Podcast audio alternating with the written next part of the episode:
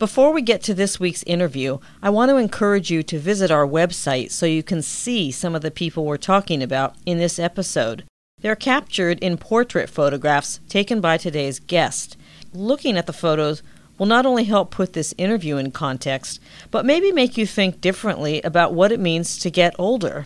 Go to agewyz.com. That's A G E W Y Z.com.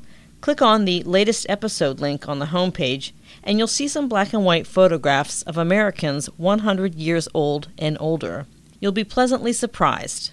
And now, on to the show. When I'm photographing for whatever commercial project, it's like get the job done. We have a schedule to keep. For this project, you're just conversing with people and they're telling you their life story and there's no rush. You can stay as long as you'd like. And then it's like, all right, I'm tired. Get the hell out. I've gotten that a couple of times. Hi, everyone. This is the Agewyz podcast. Your assumptions are going to be turned somewhat upside down. Where we talk about aging well. It's an issue that nobody wants to talk about. And wisely. I was totally unfamiliar with the term caregiver. You really learn what you're capable of. I'm Jana Panaritis.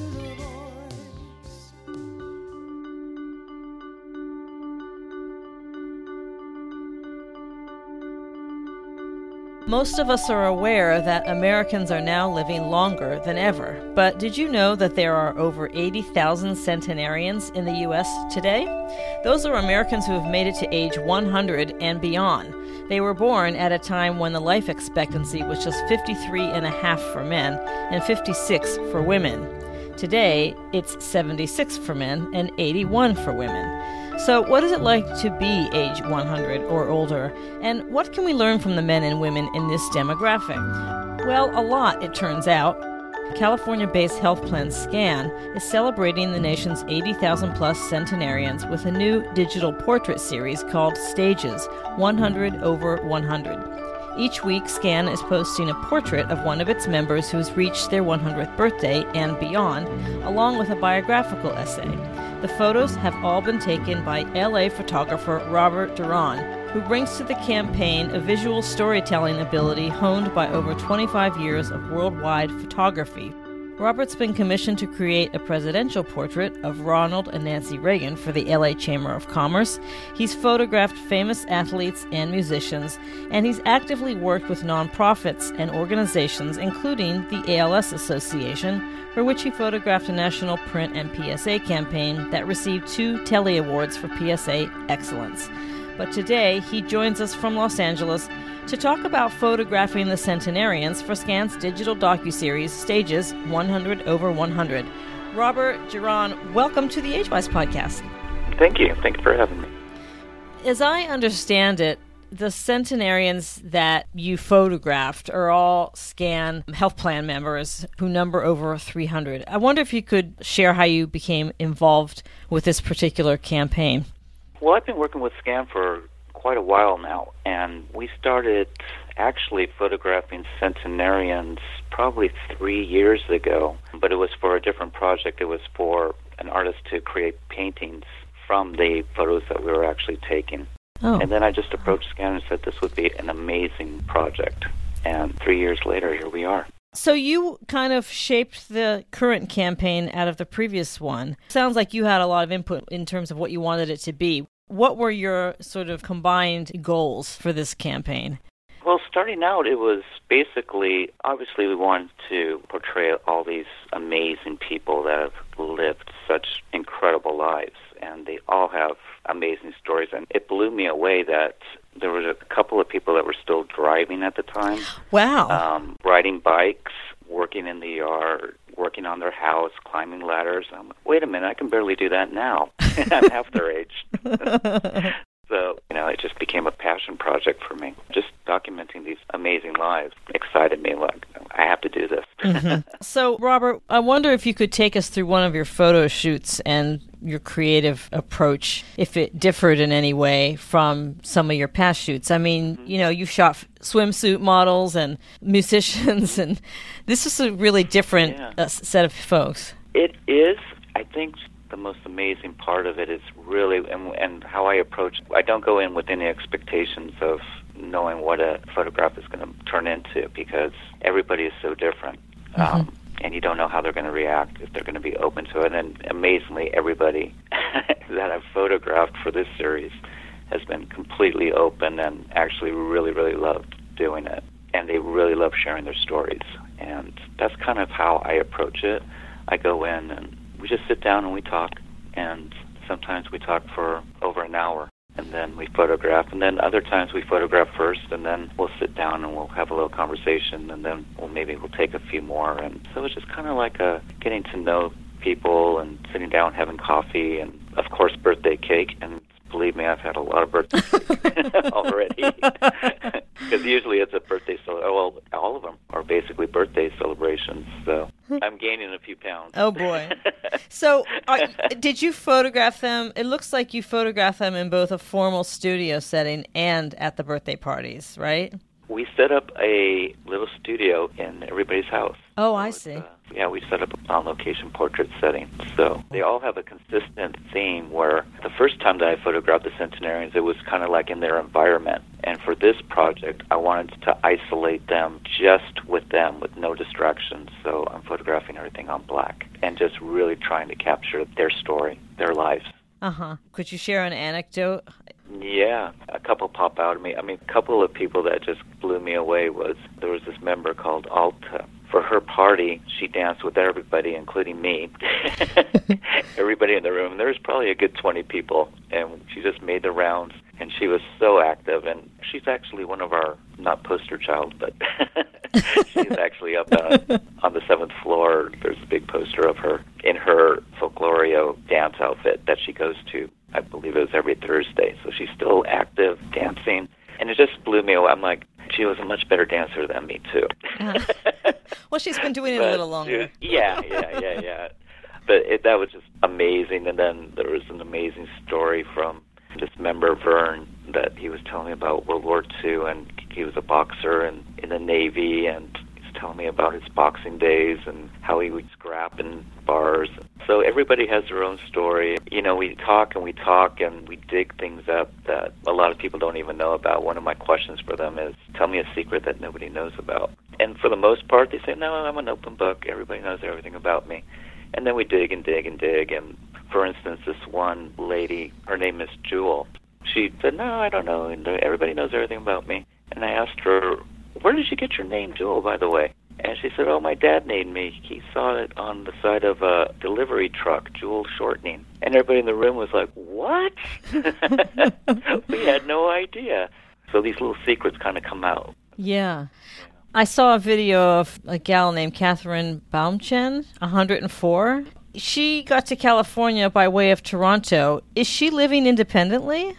Catherine, I believe, has family. But you know, the crazy thing is, uh, she was going on a road trip with I believe her cousins or maybe it was nephew mm-hmm. with their family. They were going up to Washington, but mm. just active. She's just, oh yeah, I don't stay still. Wow. And that's the thing about most of the centenarians that I photographed is they just don't stop. You just don't stop. You just keep going. Yeah. That's a great way to and live. Uh-huh. It really is. and that's what kept them going. You just once you stop, seems like okay, then you're done. That's the secret. just, just keep, keep moving. moving.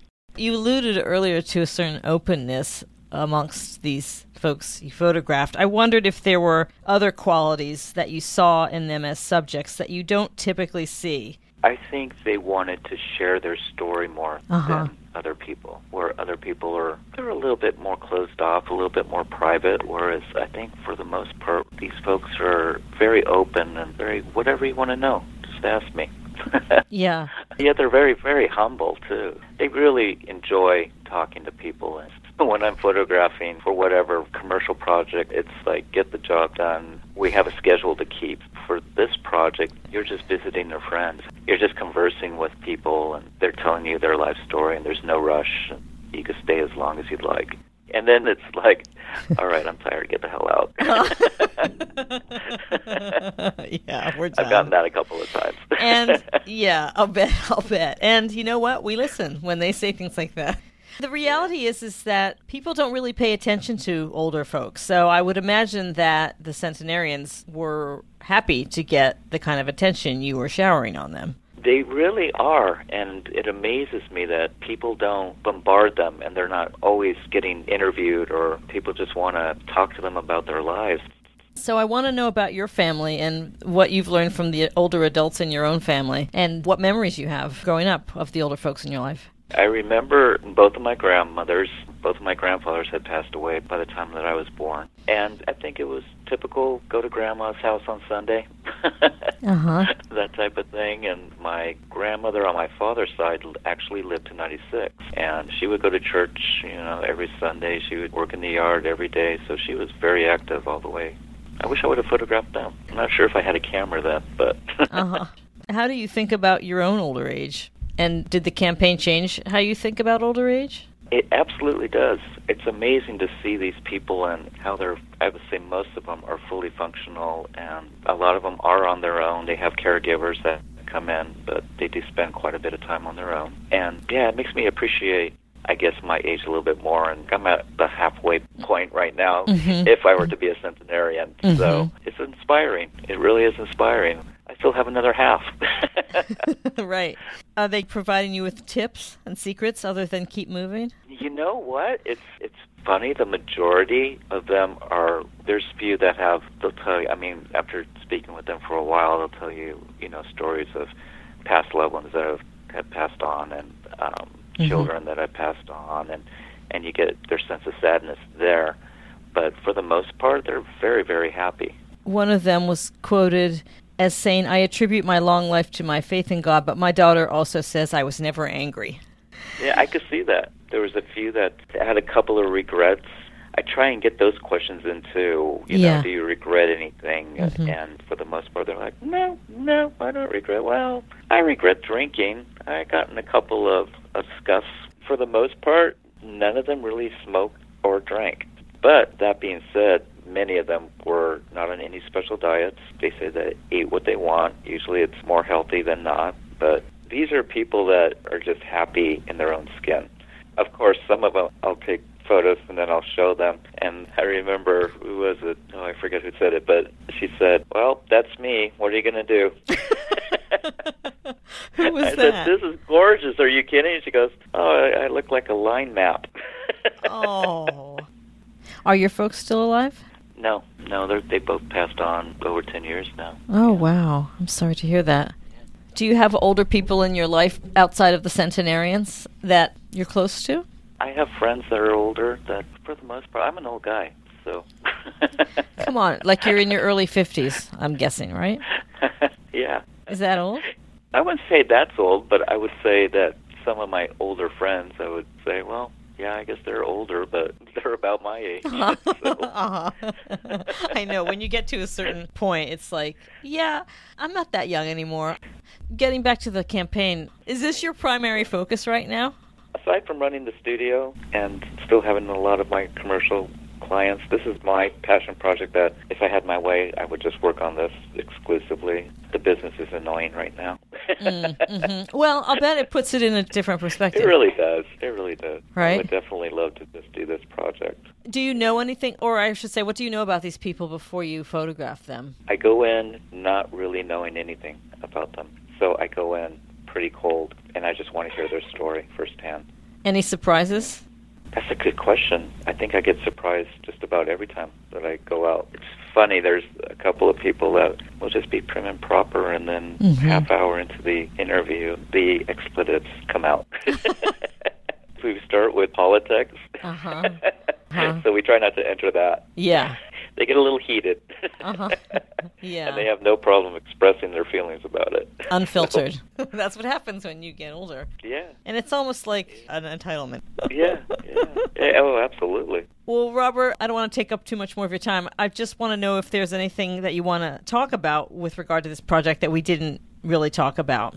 I think we covered just about everything. I mean, I just feel like we're just scratching the surface of this project. I guess we've photographed about 20 so far, Mhm. so we have a ways to go, and, and it evolves as it goes on. It is such an, an amazing project. Like I said, I would just like to work on this project alone. I don't blame you. I don't want to paint a rose colored picture because obviously everybody can be difficult at any age, but for me, there's something really comforting about being around older people. For me, there's just like so much uncertainty in the world, and these people have survived and lived through so much. It, they have. And you know what it is, too, is you get so much love from them. It's Yeah. really, really amazing that yeah. They're so open. Just yesterday, I was photographing, I believe it was Mary, and she was just holding my hand and just smiling, and she wouldn't let go, and Oh. just like just laughing, and you could just feel the love pouring out. And that goes for just about everybody that I've photographed. You could tell she had just gotten out of the hospital, and you could tell that she was still in pain. She had stomach problems, and then it was to the point where I was, well, should we do this? We don't have to do this today. And she wanted to do it so badly, and she wanted to have her party in front of all her friends. And there was at least 30 people there. It was at uh, a senior center and then we did our portrait session and she just came alive and she put everything aside and you know i bet that's how she led her life.